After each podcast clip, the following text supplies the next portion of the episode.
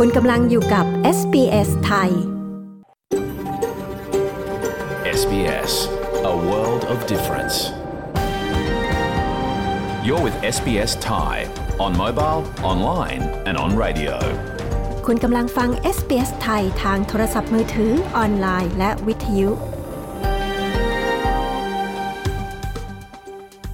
ขอระลึกถึงเจ้าของดั้งเดิมของดินแดนที่เรากำลังกระจายเสียงจากที่นั่นในวันนี้ SBS ไทยขอแสดงความเคารพต่อชาววรัญจรีวอยวรังของชาติคูลิน และต่อผู้อาวุโสของพวกเขาทั้งในอดีตและปัจจุบัน เรายังขอระลึกถึงเจ้าของดั้งเดิมของดินแดนชาวอบอริจิน และชาวเกาะช่องแคบทอร์เรสทั่วประเทศที่คุณกำลังรับฟังเราจากที่นั่นในวันนี้ สวัสดีค่ะ ขอต้อนรับเข้าสู่รายการ SBS ไทย ในคืนวันพฤหัสบดีที่ 13 กรกฎาคม พุทธศักราช 2566 ดิฉัน ปริสุทธ์สดใส ดำเนินรายการค่ะ เรื่องราวที่เป็นไฮไลท์คืนนี้มีดังนี้ค่ะ We seek constitutional reforms to empower our people and take a rightful place in our own country. When we have power over our destiny, our children will flourish. การลงประชามติเรื่องเสียงชาวพื้นเมืองหรือ The Voice คืออะไรกันแน่ ฝ่ายที่เห็นด้วยและไม่เห็นด้วยมีเหตุผลอย่างไร เรามีรายละเอียดค่ะ เรายังไม่เป็น PR เลยเขาจะช่วยเราเหรอ ถึงแม้ว่าเขาบอกแล้วว่าเขาจะช่วย แต่เราก็ยังไม่เชื่อเขาอยู่ดี เพราะเราเราไม่รู้จริง ๆ ว่าเขาจะช่วยเราได้จริง ๆ หรือเปล่าอะค่ะ แต่พอเจอเหตุการณ์นั้นแหละก็เลยคิดว่าอะงั้นลองดูแล้วกันเขาก็ทำการช่วยเหลือเลยค่ะ เป็นขั้นเป็นตอนเลยเราถึงออกมาจากบ้านได้อย่างปลอดภัยอะค่ะ ลิซ่าสาวไทยในออสเตรเลียเล่าได้รับความช่วยเหลือจากหน่วยงาน Respect ให้เดินออกจากความรุนแรงในครอบครัวได้อย่างไร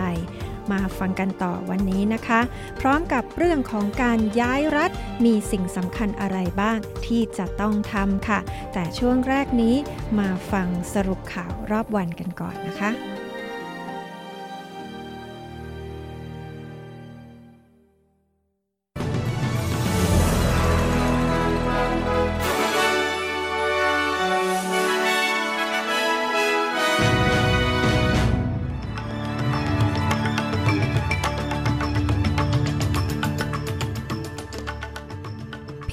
ลิ้มเจริญรัตน์วืดเก้าอี้นายกรัฐมนตรีได้รับคะแนนเสียงไม่พอจากรัฐสภาในวันนี้ตำรวจเจอชิ้นส่วนมนุษย์ในทาวน์เฮาส์ถูกไฟไหม้ทางเหนือของบริสเบนนิวเซาท์เวลส์เริ่มแนวทางปฏิรูปการพนัน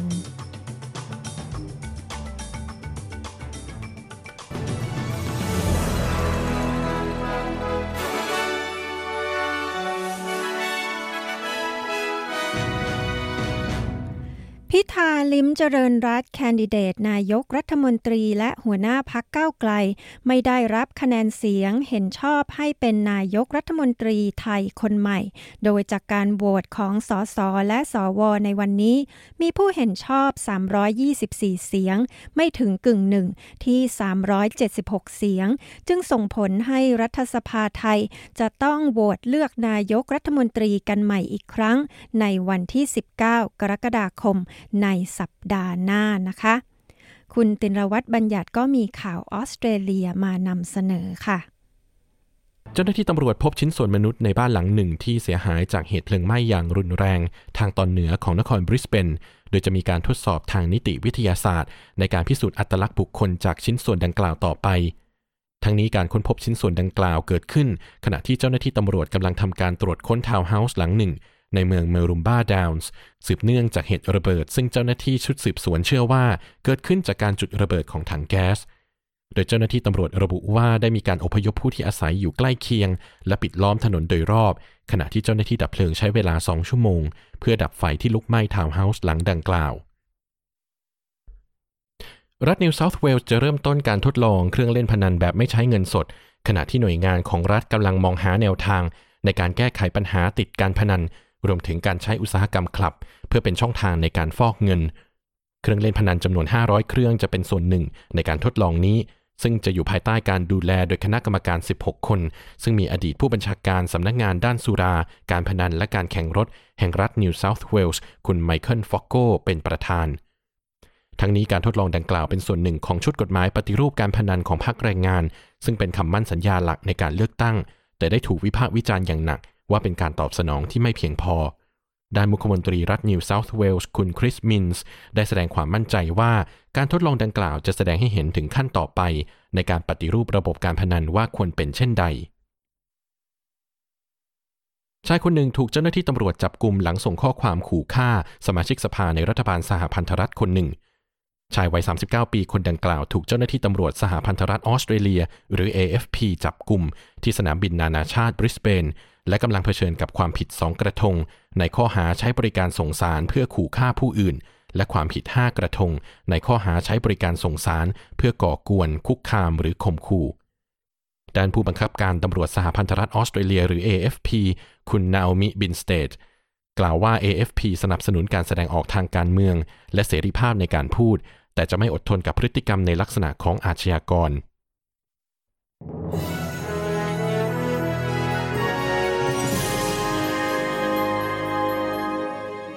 ช่วงนี้ตรวจสอบอัตราแลกเปลี่ยนเงินตราระหว่างประเทศกันนะครับ 1 ดอลลาร์สหรัฐแลกเงินไทยได้ 34 บาท 50 สตางค์ 1 ดอลลาร์ออสเตรเลียแลกเงินไทยได้ 23 บาท 59 สตางค์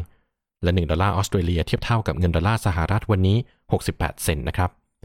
ส่วนพยากรณ์อากาศทั่วออสเตรเลียวันพรุ่งนี้ ศุกร์ที่ 14 กรกฎาคมมีดังนี้นะครับ ที่เพิร์ธพรุ่งนี้มีฝนโปรย อุณหภูมิสูงสุด 17 องศาเซลเซียส แอดิเลดพรุ่งนี้มีแดดจ้าเป็นส่วนใหญ่ อุณหภูมิสูงสุด 17 องศา โฮบาร์ตพรุ่งนี้ฝนตก 1-2 ครั้งและลมจะเบาลง อุณหภูมิสูงสุด 16 องศา แคนเบราพรุ่งนี้มีแดดจ้าเป็นส่วนใหญ่ อุณหภูมิสูงสุด 15 องศา เมลเบิร์นพรุ่งนี้มีเมฆเป็นบางส่วนและลมจะเบาลง อุณหภูมิสูงสุด 15 องศา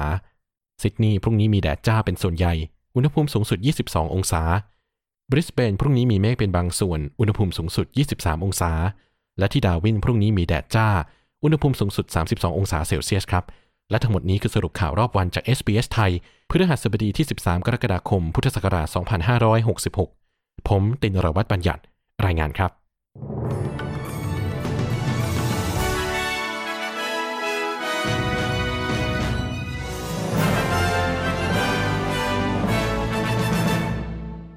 คุณกำลังอยู่กับ SBS ไทย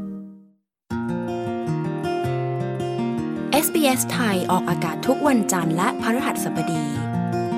เวลา 22 นาฬิกา มีทางเลือกรับฟังรายการมากมายผ่านวิทยุอนาล็อก ทีวีดิจิตอลออนไลน์ หรือแอปโทรศัพท์เคลื่อนที่ SBS ไทย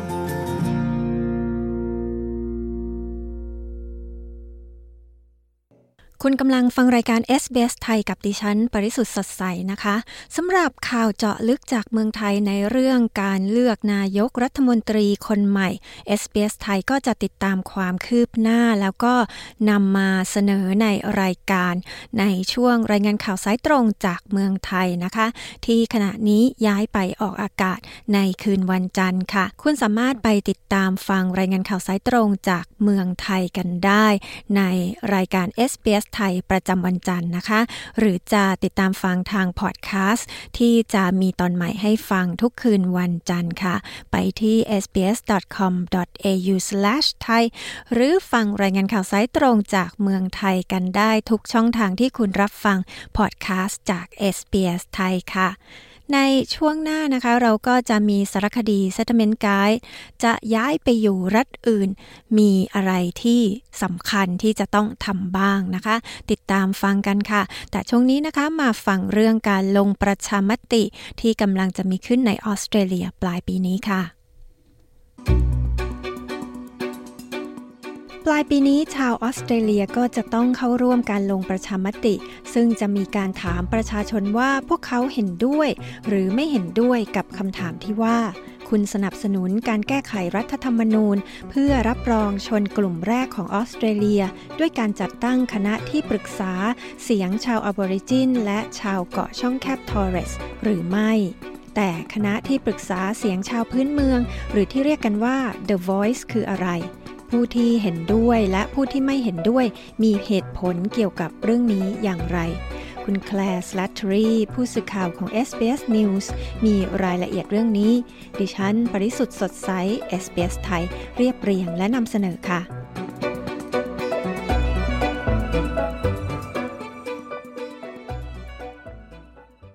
ในปี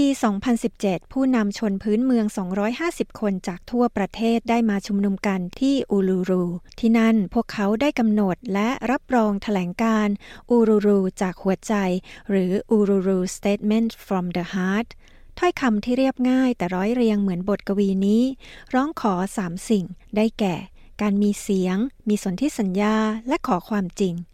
ศาสตราจารย์เมแกนเดวิส สมาชิกสภาการลงประชามติ ได้อ่านถแถลงการนี้เป็นครั้งแรก ขณะยืนอยู่บนผืนดินสีแดงที่อูรูลู ในระหว่างการชุมนุมดังกล่าว We seek constitutional reforms to empower our people and take a rightful place in our own country. เราแสวงหาการปฏิรูปรัฐธรรมนูญ เพื่อให้อำนาจแก่ประชาชนของเรา และมีที่อันชอบธรรมในประเทศของเราเอง เมื่อเรามีอำนาจควบคุมโชคชะตาของเราเอง ลูกหลานของเราจะเจริญก้าวหน้า พวกเขาจะก้าวเดินไปในสองโลก และวัฒนธรรมของพวกเขาจะเป็นของขวัญให้แก่ประเทศ เราจึงขอเรียกร้องให้มีการบัญญัติ เรื่องการจัดตั้งคณะที่ปรึกษา เสียงของชนกลุ่มแรกลงในรัฐธรรมนูญศาสตราจารย์เดวิส อ่านข้อความหนึ่งในถแถลงการอูรูลูจากหัวใจ แม้จะใช้เวลานานถึง 6 ปี แต่ขณะนี้มีการขอให้ชาวออสเตรเลียคันเสียงวันเด็กกับรอกนี้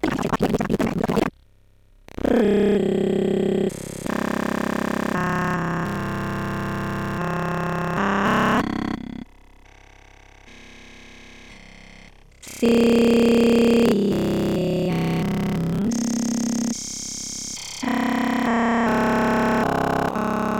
ริจิน และชาวเกาะช่องแคบทอร์เรส หรือไม่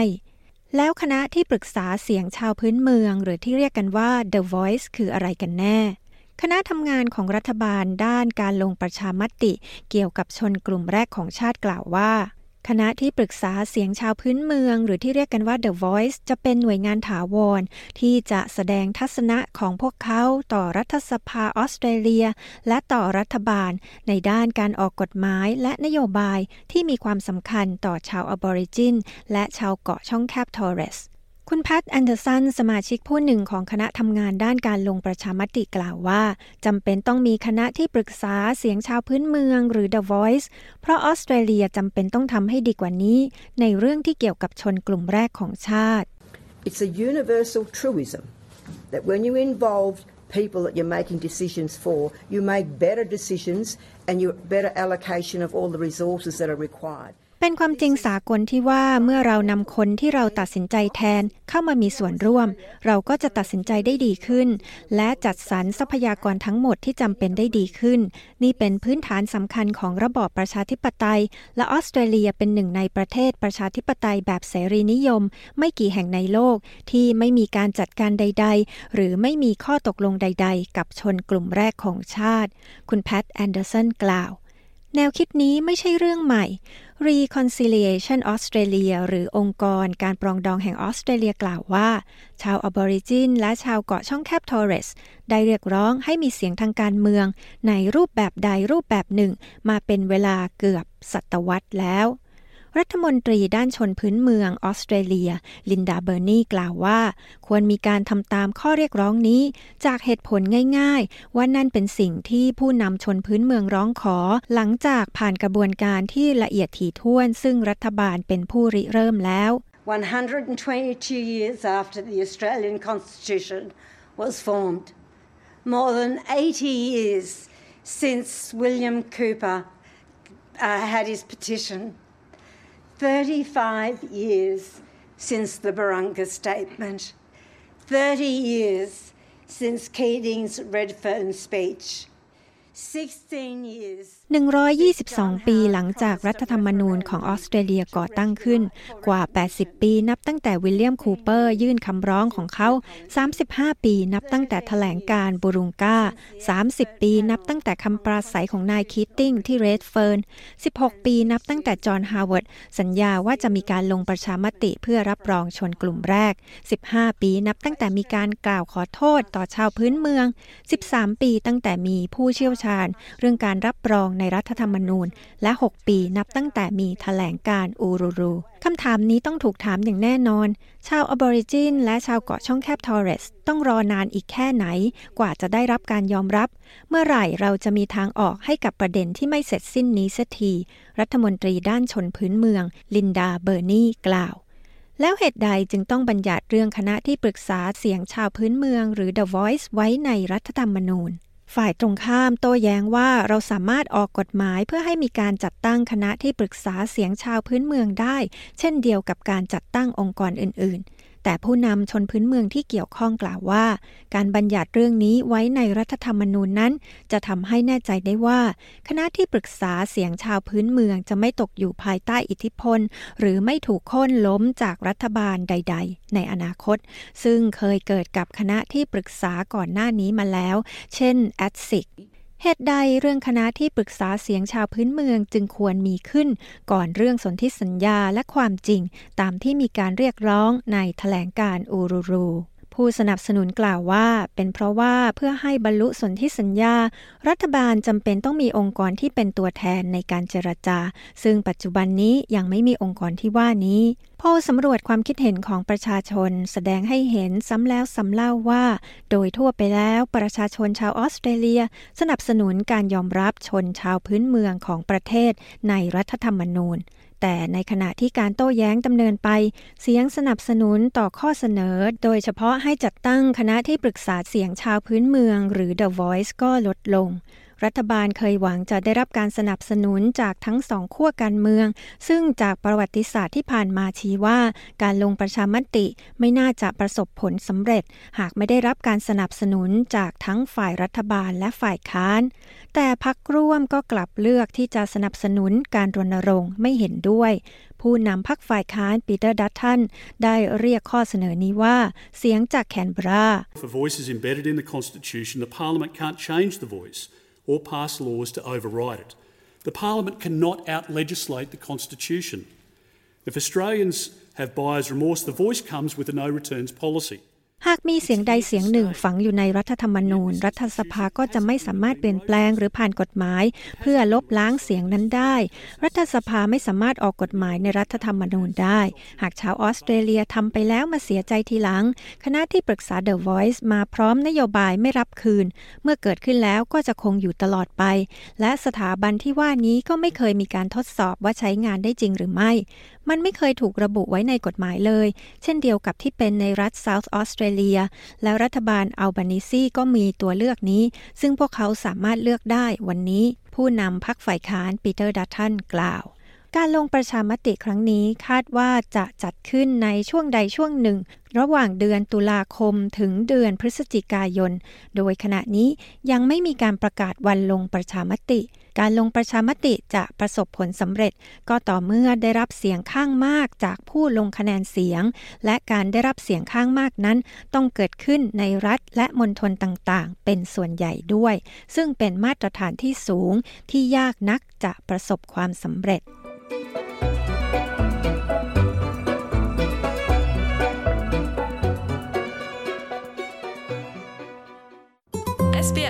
SBS SBS SBS SBS SBS Radio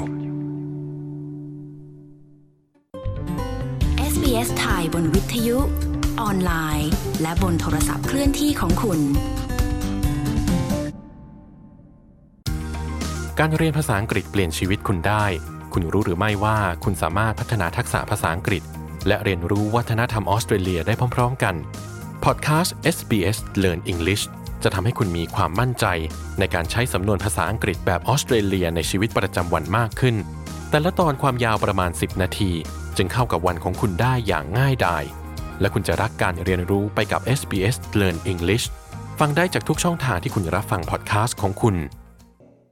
คุณกำลังอยู่กับดิฉัน ปริสุทธ์สดใสทางรายการ SBS ไทยค่ะ ตอนนี้เราก็เริ่มเปลี่ยนแปลงรูปแบบรายการ SBS ไทยให้ฟังสบายๆมากขึ้นนะคะ โดยมีข่าวสารและสัมภาษณ์ที่น่าสนใจ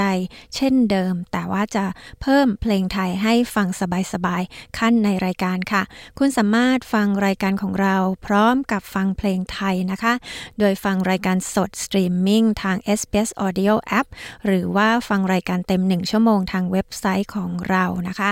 ก็จะสามารถฟังรายการแล้วก็ฟังเพลงไทย เพราะๆไปพร้อมๆกันได้นะคะ ไปที่ sbs.com.au/thai ค่ะ ในช่วงนี้ไปฟังสารคดี Settlement Guide จากคุณชลดากรมยินดี ทีมงาน SBS ไทยค่ะ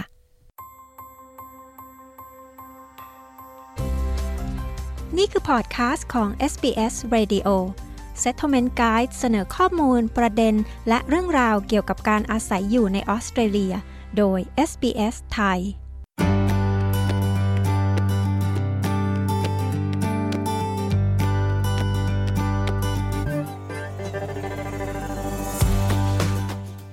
ทุกๆ ปีนะคะ มีประชากรออสเตรเลียที่ต้องย้ายรัฐหลายแสนคนค่ะ ด้วยสาเหตุจากครอบครัว การทำงาน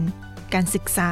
การเปลี่ยนวิถีชีวิต หรือเพื่อให้ได้รับความช่วยเหลือที่ดีกว่า การเตรียมตัวที่ดีนะคะ จะช่วยให้การย้ายรัฐราบรื่น เพราะกฎหมาย ระเบียบ และผู้ให้บริการต่างๆ มักแตกต่างกันไปค่ะ คุณหาริตาเมธาผู้สื่อข่าวของ SBS มีรายละเอียดข้อมูลการตั้งถิ่นฐานในเรื่องนี้ค่ะ ดิฉันชลดากรมยินดี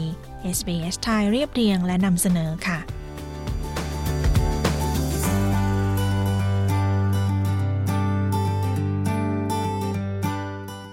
มีจำนวนคนย้ายรัฐเพิ่มมากขึ้นนะคะ และสำนักงานสถิติแห่งออสเตรเลีย ระบุว่าผู้อพยพมีแนวโน้มที่จะย้ายรัฐมากกว่าผู้ที่เกิดในออสเตรเลียค่ะ การย้ายถิ่นฐานมาอยู่ต่างประเทศนะคะ นับเป็นการปรับตัวครั้งใหญ่ และการย้ายรัฐเท่ากับการย้ายถิ่นฐานสองครั้ง Australia is a federal nation, so all of the states have different systems,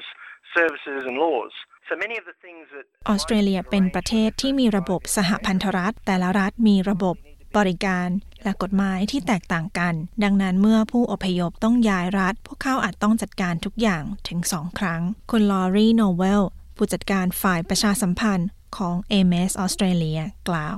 รายการที่คุณควรเตรียมในการย้ายรัฐ ได้แก่การอัปเดตที่อยู่ใหม่กับหน่วยงานของรัฐ ธนาคาร บริการขนส่งมวลชน หรือผู้ให้บริการต่างๆ ส่วนใหญ่นะคะสามารถทำได้แบบออนไลน์ค่ะ Firstly, and probably most obviously, there's the change of address. People need to change their addresses, and, and not just for their friends, but maybe, you know, สิ่งแรกและสิ่งสำคัญคือการเปลี่ยนที่อยู่ คุณควรอัปเดตที่อยู่ใหม่กับธนาคาร หรือ Centrelink หากคุณรับเงินสวัสดิการ หากคุณถือวีซ่า ควรแจ้งที่อยู่ใหม่กับ Immigration แจ้งที่อยู่ใหม่กับ Medicare การแจ้งที่อยู่สำหรับการส่งต่อจดหมายจากที่อยู่เก่าเป็นเรื่องที่ดี เพื่อที่คุณจะได้รับจดหมายต่างๆ ได้อยู่ คุณโนเวลกล่าว คุณปาลาวีทักกาย้ายมาอยู่ที่ซิดนีย์เมื่อเธอเดินทางมาจากอินเดีย และจากนั้นเธอย้ายไปเมลเบิร์นเพราะการทำงาน เธอแนะนำให้มีงบประมาณสำหรับการย้ายรัฐค่ะ Since it was a big move from one state to another, it was important to have a budget in mind uh, when it comes การย้ายจากรัฐหนึ่งไปอีกรัฐหนึ่งเป็นเรื่องใหญ่ การมีงบประมาณคร่าวๆสำหรับการย้ายรัฐเป็นเรื่องสำคัญ เราใช้เงินไปประมาณ 10,000 ดอลลาร์กับการย้ายรัฐของเรา คุณทักก้ากล่าว และเนื่องจากว่าแต่ละรัฐและมณฑลนะคะมีกฎระเบียบ เรื่องทะเบียนรถยนต์และใบขับขี่ที่แตกต่างกัน คุณอาจต้องแปลงหรือโอนเอกสาร ซึ่งอาจมีค่าธรรมเนียมค่ะ obviously, you also need to change your driver's license, and most states offer you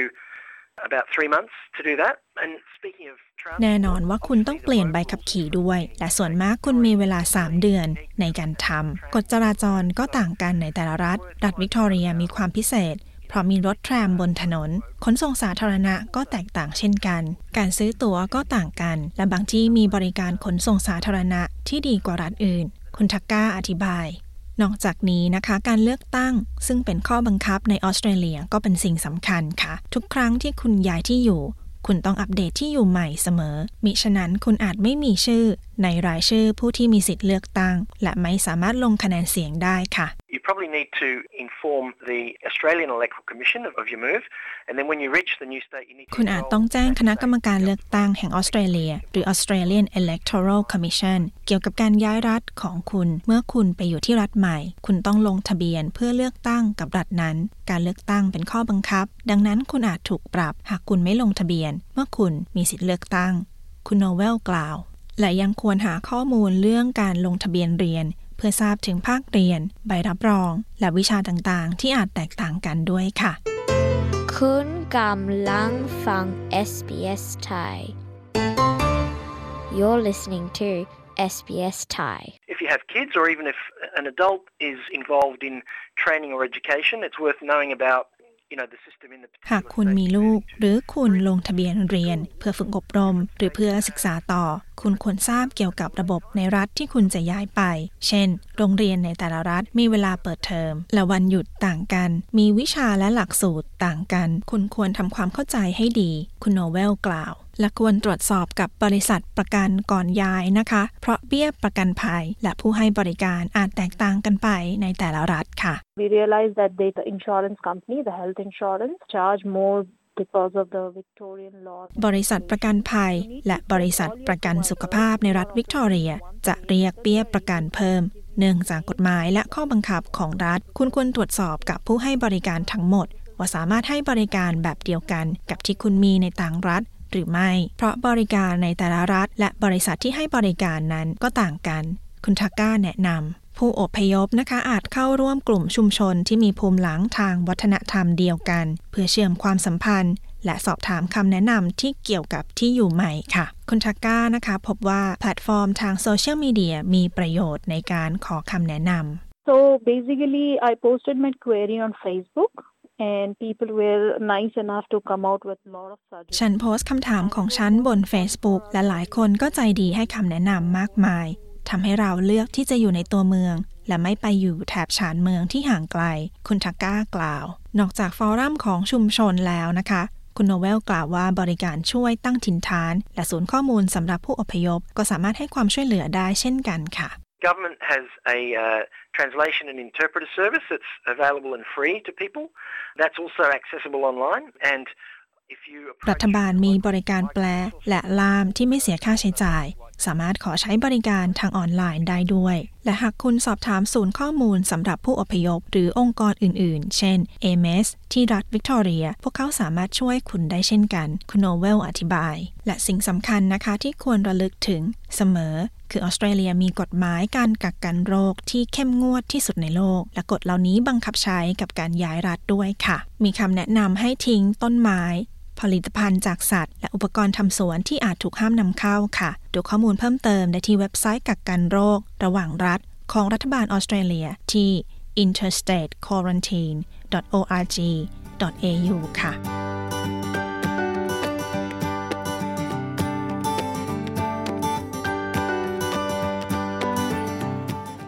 ที่จบไปนั้นนะคะ คือคู่มือกันตั้งถิ่นฐานในเรื่องของการย้ายรัฐ โดยคุณฮาริตาเมธาและดิฉันชลดากรมยินดี SBS ไทย เรียบเรียงและนำเสนอค่ะ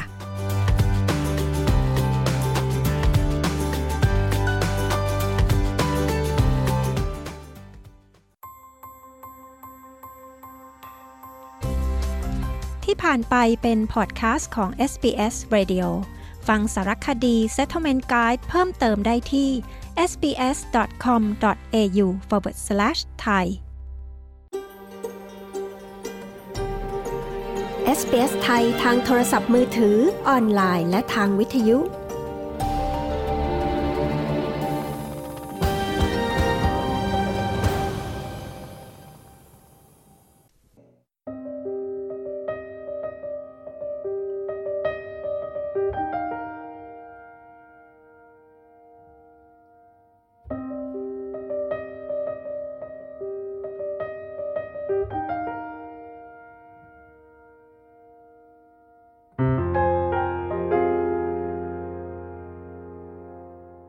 เรื่องราวต่อไปนี้มีการกล่าวถึงเหตุการณ์ความรุนแรงในครอบครัว ที่อาจทำให้ผู้ฟังรู้สึกไม่สบายใจได้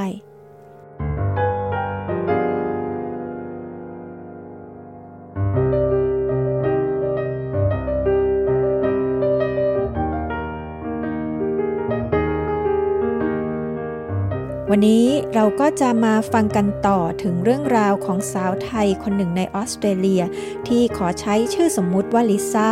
เธอจะมาเล่าให้ฟังว่าเธอก้าวออกมาจากความสัมพันธ์ที่เธอถูกทารุณทั้งทางจิตใจ และทางเพศได้อย่างไร เธอได้รับความช่วยเหลือจากที่ไหนในออสเตรเลีย ที่ทำให้เธอสามารถตั้งต้นชีวิตใหม่ที่นี่ได้ ติดตามได้จากดิฉัน ปริสุทธ์สดใส SBS ไทยค่ะ ชื่อลิซ่าเป็นชื่อสมมุตินะคะ และเสียงของคุณลิซ่าก็ถูกปรับแต่งเพื่อรักษาความเป็นส่วนตัวของเธอค่ะ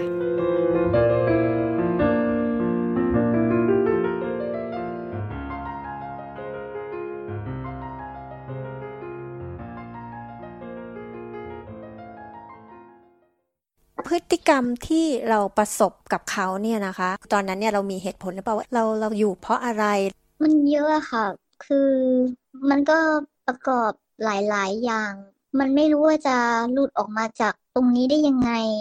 แล้วก็ไม่รู้ว่าถ้าหลุดออกไปแล้ว มันจะเจออะไรที่แย่กว่านี้อีกหรือเปล่า เพราะว่าเหมือนกับตอนที่อยู่ที่ไทยก็คิดว่าสิ่งที่ตัวเองเจอที่ไทยแย่แล้ว แล้วก็คิดว่าถ้าเราหลุดออกมาจากตรงนี้ แล้วเราคิดว่าเรามาอยู่ที่นี่มันน่าจะดีขึ้น แล้วมันยิ่งแย่กว่าเดิมอีก มันแย่กว่าตอนที่อยู่ที่ไทยอีก เราก็กลัวไง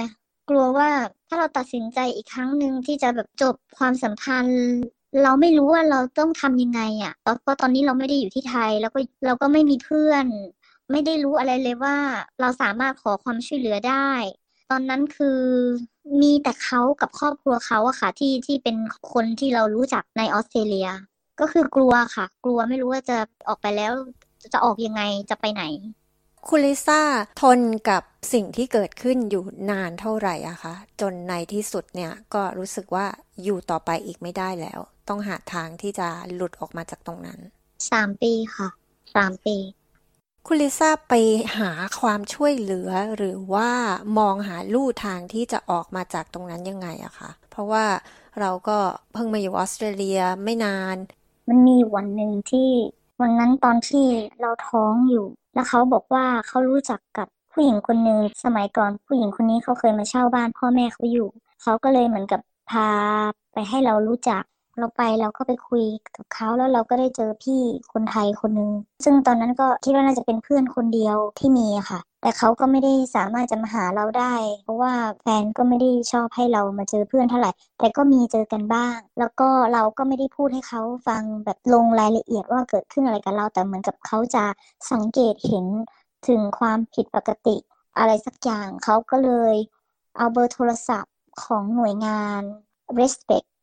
ที่ตอนนั้นที่เพื่อนบอกว่า เออก็ลองโทรไปสิมันเป็นแบบสายด่วนคุยได้นะ คุยเรื่องอะไรก็ได้ คุยเรื่องที่เราไม่สบายใจอยู่อะไรอย่างเงี้ยค่ะ เราก็ได้เบอร์ได้เบอร์ของหน่วยงานนี้มา แล้วก็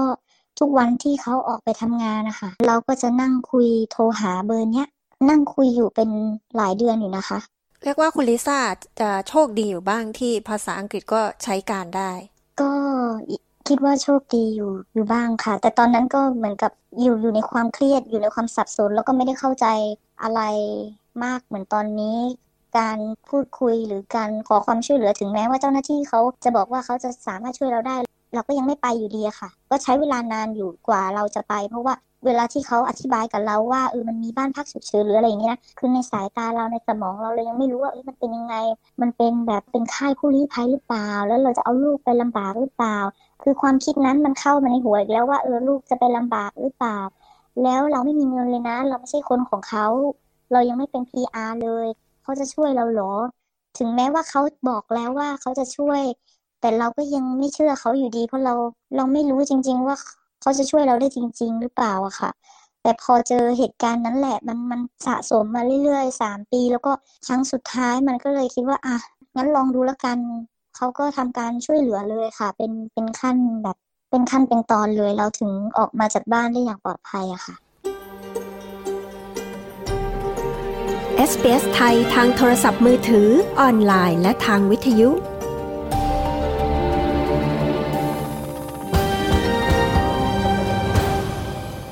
คุณลิซ่าเล่าให้ฟังได้ไหมคะ ตอนที่ออกมาเนี่ย แล้วเขาช่วยเหลือเรามีขั้นตอนยังไงบ้างในการที่ออกมา ที่เราผ่านการคุยกับเจ้าหน้าที่มาหลายเดือนแล้วอะเราเริ่มแบบมีความเข้าใจมากขึ้น เราเริ่มมีความมั่นใจมากขึ้นในสิ่งที่เขาพูด เขาก็จะบอกเราว่าให้ทำเป็นแผนแผนการหนีออกมา แล้วก็ประเมินความเสี่ยง มีอาวุธในบ้านไหม มีเขาออกไปตอนไหนออกถ้าเราออกมาจากบ้านเราจะออกทางประตูหน้าหรือประตูหลังอะไรเงี้ยค่ะ คือมันจะเป็นแผนที่มันละเอียดค่อนข้างละเอียดเลยอะค่ะ วันที่ออกมาเนี่ย คือกระเป๋าว่าเราแพ็คเขาก็จะบอกว่ามีอะไรที่เราควรที่จะต้องแพ็คบ้างในกระเป๋าเอกสารสำคัญ หรือว่าเสื้อผ้าของใช้ที่จำเป็นเราแพ็คกระเป๋าไว้แล้ว แต่เราแอบแอบเอาไว้ในบ้าน ซึ่งเขาไม่รู้ พอวันนั้นพอเราตัดสินใจได้ปุ๊บเราก็โทรเรียกเพื่อนเราคนนี้ค่ะ เพราะว่าเราไม่มีเงินเลย แต่เขาบอกว่าเขาหาแท็กซี่ได้ ตอนนั้นแต่เราก็ยังกลัวอยู่ดีว่ากลัวว่าเดี๋ยวแท็กซี่มาแล้วเกิดเข้ามาพอดี คือมันกลัวมาก เราก็เลยเรียกเพื่อนเรามาดีกว่าไม่รู้ทำไมเหมือนกันตอนนั้น แล้วก็บอกเจ้าหน้าที่ว่าเอออันนี้เราจะทำแบบนี้แบบนี้นะเขาก็บอกโอเคทำแบบนี้แบบนี้ ให้เพื่อนมาส่งที่สถานีตำรวจแห่งหนึ่ง แล้วก็เขาก็บอกว่าเดี๋ยวจะมีรถแท็กซี่มารับที่สถานีตำรวจ แล้วรถแท็กซี่ก็จะพาเราไปบ้านพักฉุกเฉินนะเขาก็จะถามคำถามเรา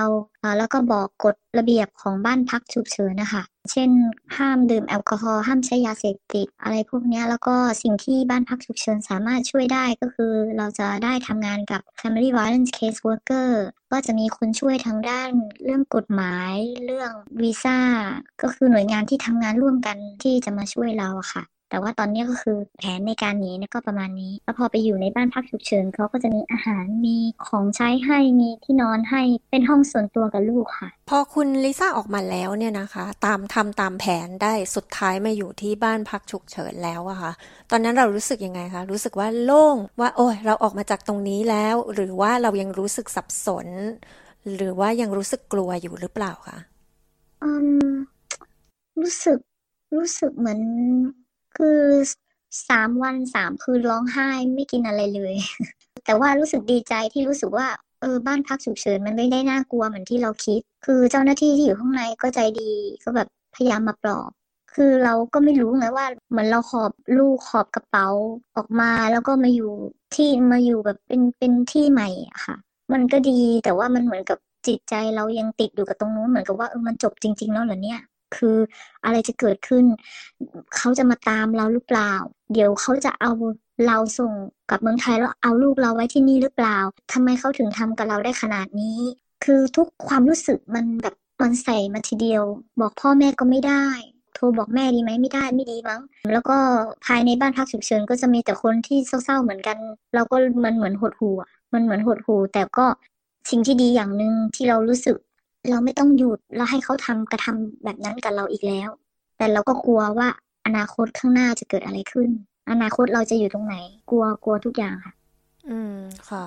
แต่ว่าหลังจากนั้นได้รับความช่วยเหลือออกมาแล้วเนี่ยนะคะ ชีวิตของคุณลิซ่าเนี่ยเป็นยังไงบ้างคะแล้วเคยมองย้อนกลับไปไหมคะว่า ถ้าเราทนอยู่ในความสัมพันธ์นั้นต่อไปเนี่ย มันจะเกิดอะไรกับเรา พอชีวิต ก้าวออกมาจากตรงนั้นน่ะนะคะ มันก็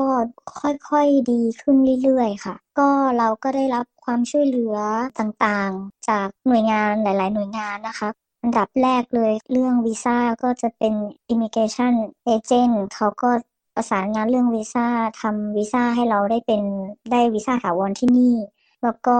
ความช่วยเหลือด้านการเงินเขาก็ยื่นขอขอเงินแม่เลี้ยงเดี่ยวให้ แล้วก็บ้านเขาก็จัดหาเป็นบ้านเป็น Public Housing เป็นบ้านของรัฐบาลให้เราอยู่กับลูกอะค่ะ ส่วนตัวเราก็มีความรู้สึกว่าในขณะที่เราได้รับความช่วยเหลือ เราก็ได้เห็นผู้คนที่อยู่รอบตัวเราที่เข้ามาช่วยเหลือเราทั้งหมดอะค่ะ เรารู้สึกว่าเออ เราวันหนึ่งอะเราอยากทำงานแบบนี้บ้างจัง มันเหมือนเปลี่ยนชีวิตคนได้เลย มันเหมือนช่วยคนที่กำลังจะหมดหวังที่กำลังจะตายอะให้มีชีวิตใหม่ขึ้นได้ เวลาเรามองเห็นทุกทุกคนไม่ว่าจะเป็นล่าม ไม่ว่าจะเป็น caseworker ไม่ว่าจะเป็น family worker หรือคนที่อยู่รอบๆตัวที่ช่วยทำให้ชีวิตเราดีขึ้นได้อะเราก็มองว่าเหมือนเราอยากทำแบบเขาเราไปช่วยคนอื่นต่อค่ะ เราก็เลยไปเริ่มเริ่มเรียนเริ่มหาเริ่มหาคอร์สเรียน เริ่มเรียนภาษาอังกฤษ พัฒนาภาษาอังกฤษ แล้วก็เราก็เริ่มตั้งหน้าตั้งตาเรียนเลยค่ะ ตอนนั้นก็คืออเราได้รับความช่วยเหลือทางการเงินจากเซ็นทรัลลิงอยู่ด้วยมันก็เลยทำให้เราเนี่ยสามารถมีเวลาไปเรียนหนังสือได้ค่ะ คิดว่าถ้าตอนนั้นถ้ายังไม่ตัดสินใจแล้วยังอยู่ในความสัมพันธ์นั้นอยู่ คิดว่าสภาพจิตใจเราคงจะจะไม่ไหวค่ะ ตอนนั้นก็เคยมีความคิดว่าจะไม่อยากอยู่ ถ้าเรายังอยู่ตรงนั้นต่อไปเรื่อย ๆ ก็คงมันก็คงเป็นอย่างนั้นจริง หรืออาจจะเป็นบ้าไปเลย ถ้าถ้าเรายังไม่ได้ออกมาจากตรงนั้น อะไรคือสิ่งที่คุณลิซ่าอยากจะฝากถึงผู้หญิงคนอื่นๆนะคะ โดยเฉพาะผู้หญิงไทยบางคนก็อาจจะมีความรู้สึกว่าเออมาอยู่กับฝรั่งมาอยู่ที่ต่างประเทศอาจจะมีชีวิตที่ดี โดยที่บางทีไม่ไม่ได้เฉลียวใจว่ามันก็มีดีและไม่ดี แล้วแต่ว่าดวงใครจะไปเจออะไรยังไงอะนะคะ ถ้าพูดจากประสบการณ์ของตัวเองอะนะคะ ใช่ค่ะ ก็คือว่าบางครั้งถ้าเราโชคดีเราก็ได้เจอคนดี แต่ถ้าเราโชคไม่ดี บางครั้งมันก็เราต้องมาเจออะไรแบบนี้ค่ะ บางครั้งสิ่งที่ทำให้คนอยากย้ายประเทศมันมีหลายสาเหตุ เราจะไปจ้าจิ้งก็ไม่ได้ว่าทำไมเห็นอันนี้แล้วแล้วทำไมมา ราะว่าทุกคนก็อยากมีชีวิตที่ดีขึ้น ทุกคนก็มีความหวังความฝันอย่างเงี้ยก็คืออยากฝากถึงผู้หญิงไทยหลาย ๆ คนนะคะ ที่อยากจะมีความสัมพันธ์กับผู้ชายออสเตรเลีย ถ้าเกิดเรามาอยู่ที่นี่แล้วค่ะ คืออยากให้เราเรียนรู้สิ่งต่างๆ ที่อยู่รอบตัวเรา แล้วก็อยากให้ไม่กลัวที่จะถามคำถามสมมุติว่าเรารู้สึกว่ามันมีอะไรบางอย่างที่ผิดปกติในความสัมพันธ์ของเราอะค่ะ สามารถถามคนที่เรา คนที่เราเจอในชีวิตประจำวัน คนที่เราคนที่น่านับถือค่ะ อย่างเช่น ถ้าเราไปเรียนภาษาอังกฤษหรือ ถ้าเราไปเรียนภาษาอังกฤษแล้วก็ถามครูครูที่สอนภาษาอังกฤษ หรือว่าถ้าเราไปหาหมอเราก็ถามคุณหมอ คุณหมอ GP ถามคุณหมอว่าสิ่งที่ เกิดขึ้นกับเราเนี่ยมันปกติหรือเปล่า มันใช่หรือเปล่า คืออย่ากลัวที่จะถามคำถามว่าสิ่งที่เกิดขึ้นกับเราในชีวิตคู่ของเราเนี่ยมันปกติหรือเปล่า เพราะว่าบางครั้งการถามแบบเนี้ยถ้าเราไปถามเขาเขาอาจจะแนะนำให้เราได้ว่าเออมันมันมันไม่ใช่แล้วนะ มันสิ่งที่เกิดขึ้นเนี่ยมันมันไม่น่าจะใช่สิ่งที่ถูกต้องแล้วแหละ แล้วก็อีกอย่างหนึ่งก็คือ อยากให้อยากให้ทุกคนเรียนภาษาอังกฤษ เพราะว่าภาษาอังกฤษเนี่ยสำคัญทำให้เราสามารถ พูดคุยสื่อสารกับคนอื่นได้ ถ้าเราอยู่ที่นี่แล้วเราก็จะสามารถเรียนรู้อะไรต่างๆ กิจกรรมต่างๆ ที่อยู่รอบตัวเราหรือในชุมชนได้ แล้วก็อย่าสิ้นหวังเลิกเรียนซะก่อน การเรียนเนี่ยมันไม่ได้แปลว่าเราต้องไปเรียนในห้องเรียนอย่างเดียว การเรียนก็คือเหมือนกับการเรียนรู้สิ่งต่างๆ ที่อยู่รอบตัวเรา หัดทำอะไรที่แบบว่าเหมือนเราไป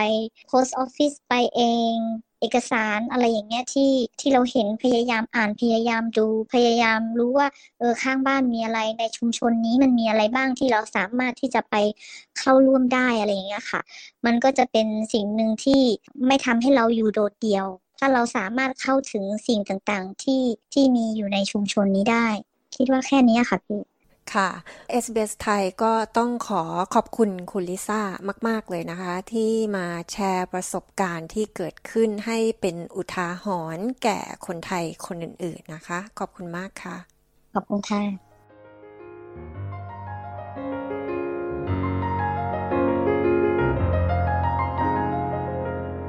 หากคุณหรือบุคคลอื่นตกอยู่ในอันตรายฉุกเฉิน ให้โทรศัพท์ไปที่หมายเลข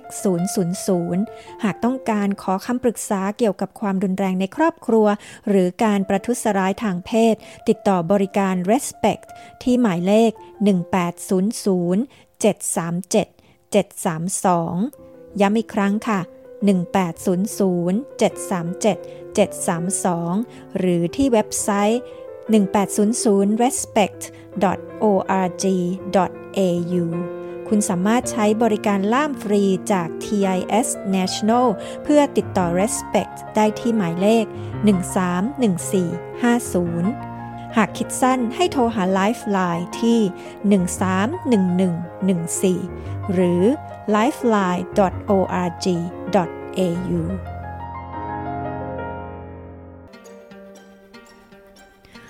คุณผู้ฟังคะ คุณสามารถฟังรายการคืนนี้ซ้ำอีกครั้งได้ที่ sbs.com.au/thai นะคะสำหรับวันนี้ดิฉันปริสุทธ์สดใส และทีมงาน SBS ไทย ขอบคุณทุกท่านที่ติดตามรับฟังค่ะ และพบกับเราได้ใหม่ในสัปดาห์หน้านะคะสำหรับวันนี้ราตรีสวัสดิ์ค่ะ